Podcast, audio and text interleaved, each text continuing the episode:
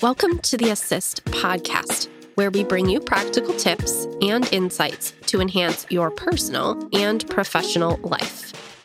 Today, we are tackling our perfectionist and learning to manage feedback.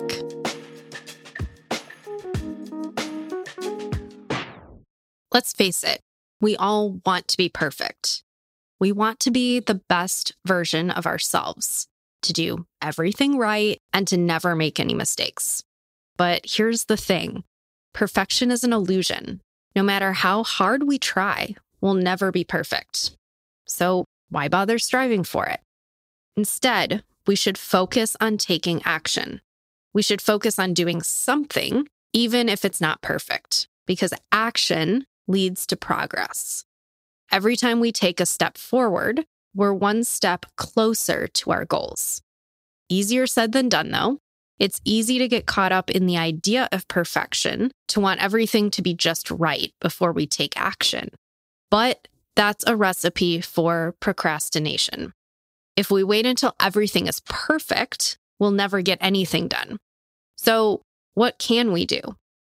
We can start by changing our mindset and embracing the idea that action is more important than perfection. We can remind ourselves that it's okay to make mistakes and that failure is just a part of the process. Another thing we can do is to set realistic goals. It's important to have a vision of where we want to go, but we also need to break that vision down into achievable steps. If we try to do too much too soon, we're setting ourselves up for failure. Write your goals down and put them somewhere where you can see them and review your progress regularly. Finally, we can learn to let go of our need for control. We can't control everything, and that's okay. Sometimes we just have to take a leap of faith and trust that everything will work out. Essentially, trust the process.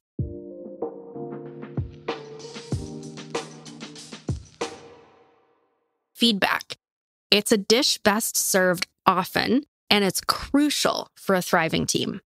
But sometimes we treat it like a dreaded broccoli on our plate, pushing it away. Surprisingly, though, most employees actually crave feedback, wanting it daily or weekly and delivered in the moment, not just during those annual reviews. From tough conversations about performance to simple personality clashes, it's never easy. Here are eleven things to keep in mind when you're giving or receiving feedback. Embrace the conflict. Yes, really. Conflict isn't always bad. It can be an opportunity for growth. Just like eating veggies as a kid, we might not like it at first, but it's good for us. Addressing conflict helps us learn and build stronger team relationships. The superpower of performance. Feedback works wonders for employee and manager performance. Clear expectations act like magic, boosting productivity, and, believe it or not, resolving conflicts can lead to better team bonding. Know your audience. Communication styles matter. When giving feedback, consider your coworkers' communication style. Some are drivers, goal-oriented and straight to the point. Others are expressive, enthusiastic, and storytellers. Analyticals crave precision with facts and data, while amiables value support and a personal touch. Receiving feedback. Embrace the gift.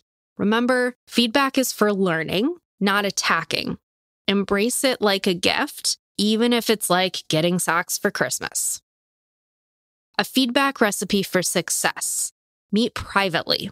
One-on-one conversations are best, just like having a private chef cook for you. Begin with appreciation. Show gratitude before discussing areas for improvement. Be specific. Provide examples of the behavior that needs attention. Focus on impact. Explain why change is essential to make it meaningful. Set expectations. Collaborate on solutions and improvements. Consequences. Discuss the potential outcomes if the behavior doesn't change. Save face. End on a positive note, maintaining a friendly atmosphere. So there you go.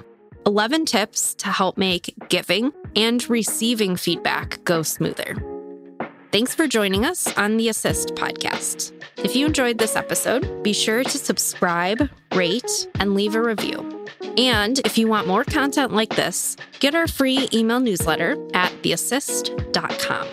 Thanks for listening, and we'll see you next week.